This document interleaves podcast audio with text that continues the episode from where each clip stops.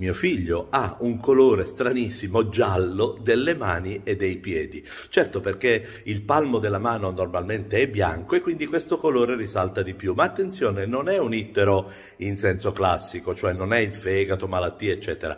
È un ittero carotinico, cioè è dato da un colorante che si chiama carotene, che è contenuto nei cibi di colore arancione, le carote appunto, ma anche la zucca, ma anche le arance, ma anche i mandaranci.